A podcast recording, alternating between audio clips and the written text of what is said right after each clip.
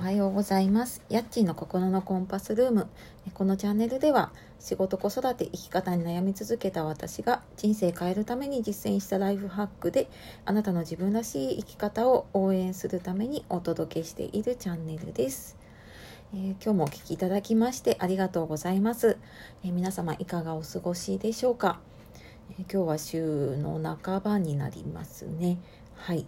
えー、まあ、在宅勤務の方、えー、通常の仕事の方、まあ、お家でね、あのー、過ごしていらっしゃる方いろんな方いると思うんですが、まあ、今日も、え楽しくお送りしていきたいと思いますのでよろしくお願いします。え今日は76回目になりまして、えー、まあ、以前にもお届けしたインドアのすすめにも入るのかもしれないんですけれども、えちょっと昨日断捨離の話をねツイッターでしたのもあるので今日はですね断捨離は心のまるを整理する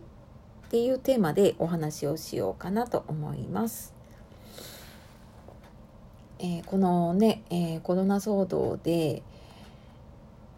結構ね断捨離をしているっていう方とかあと私もちょっとフリマアプリでメルカリを使っていたりするんですけれどもそのメルカリユーザーね使ってる方が増えていたりとかまあなんかそんな流れもねあるようで結構なんか断捨離なんかやろうと思いますっていうこととかもねよく聞いたりしています。でえー、私も断捨離結構、まあ、興味があるというか、えー、仕事で介護関係の仕事をしている中で結構就活っていうのをねあのテーマにお話をさせていただいたりとかあのワークショップみたいなのをねあの自分でやったりとかそんなこともしていましてで、まあ、その就活の中でいうと生前整理とかそういうのが入ってくるんですが、まあ、これも片付けというよりはどちらかというとま自分の考えをねあのまとめていくというか整理していく作業になりますね。で、えーと、断捨離っていうと、まあ、いくつかねいろいろやり方とか、えー、有名な方とかがいらっしゃってて、まあ、よくね片付けで言うとこんまりさんのねこんまり流の片付けっていうのも、有名ですしあと断捨離で言うとね断捨離の生みの親って言われている山下秀子さんっていう方のね本とかも私、まあ、何冊か持っていて読んだりとか。もしています。多分結構皆さんねどこかでこうなんか興味があるというかやらなきゃいけないかなって思ってるものの一つなんじゃないかなっていうふうにね感じます。でまあ、そんなねあの断捨離のっていう言葉で、えーと、山下秀子さんがね、えーと、断捨離っていうのはこういうことですって言ってたのがありまして、えー、それどういうのかっていうと物の片付けを通して自分を知って心の混沌を整理して人生を快適にする行動技術っていうふうに断捨離のことをね言っているんですね。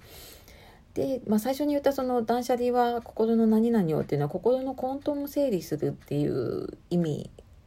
というかねあのそういう意味があるものなんだっていうことなんですね。でなんかどうしてもねこう物に目がいてしまいがちな断捨離なんですけれども、まあ、実はその心の、えー、整理というかね、まあ、心の乱れを片付けているというか、まあ、そういうことをねやっていることなんですよね。どうしてもその自分と向き合うことになってきたりするので、まあ、後回しになってしまっていたりまあそのやっぱりね散らかってしまっている状態を見るのはやっぱりなんかこう自分の中の片付かない何かを見せつけられているみたいですごく嫌な気分になったりとかねそういうのあるかと思います。で、まあ、まさにね私もうん普段は結構外に出ていることが多かったのでそこは目をつぶってというか、まあ、時間がないからできないとか、まあ、そんなね言い訳みたいなのをしてちょっと目を背けていたんですけれども在宅勤務になったり、まあ、子供が休校でね家にいるので、まあ、家で過ごしたりしている中でやっぱり散らかっていたりとかなんかすごい使い勝手の悪いこうえー、収納になっていたりとかっていうのがすごく気になるようになったんですよね。それでまあちょっと改めてね断捨離って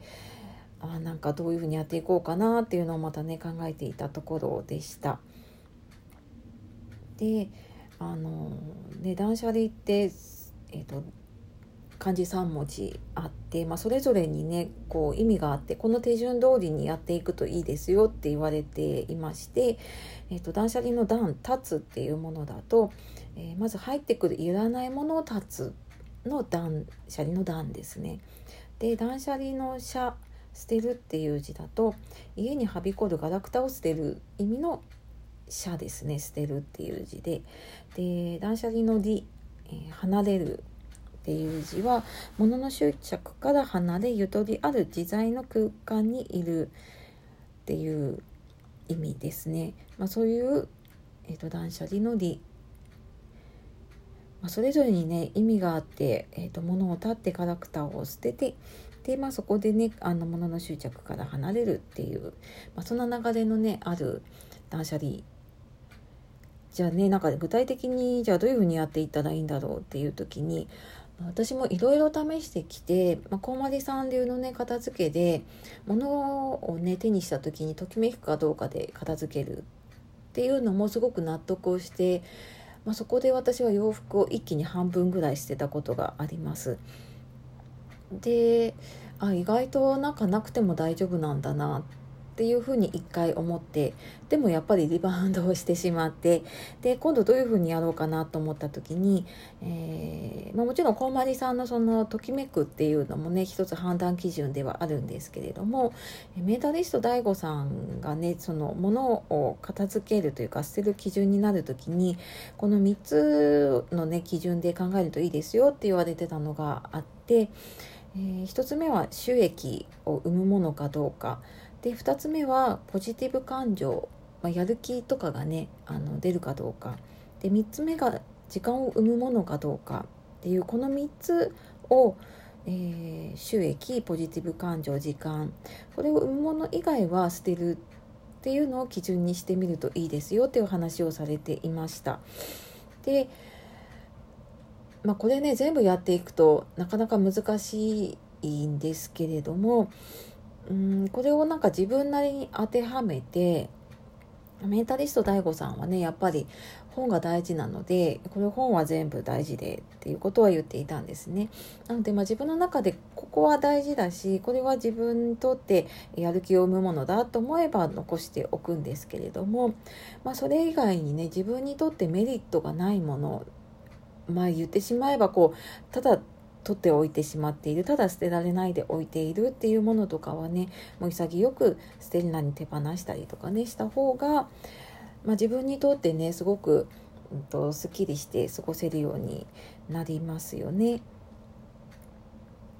で、まあ、私もちょっとそんなのを意識して今回この休み中はね、えー、まあ、捨てるって思うとどうしてもなかなか手放せなかったりするので、私はもうどうしてもこうもうこれはどう見ても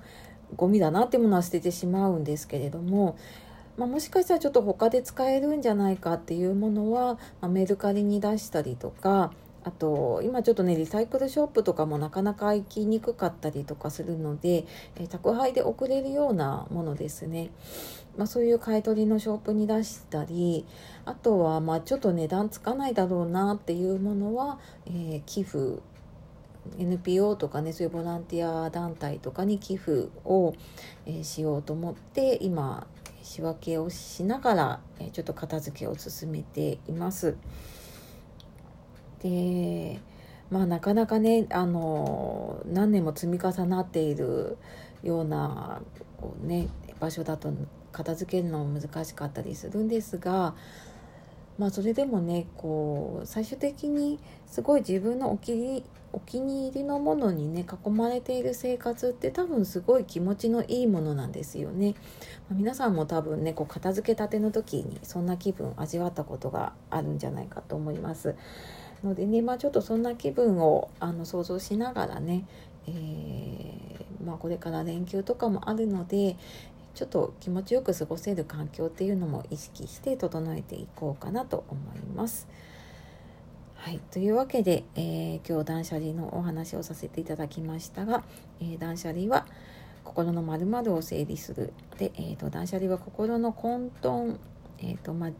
ーと、混じっているというかねものを整理するということでお話をさせていただきました、え、最後までお聴きいただきましてありがとうございますでは今日も素敵な一日をお過ごしください。お仕事終わりの方、今日も一日お疲れ様でした。やっちーの心のコンパスルームでした。さようなら。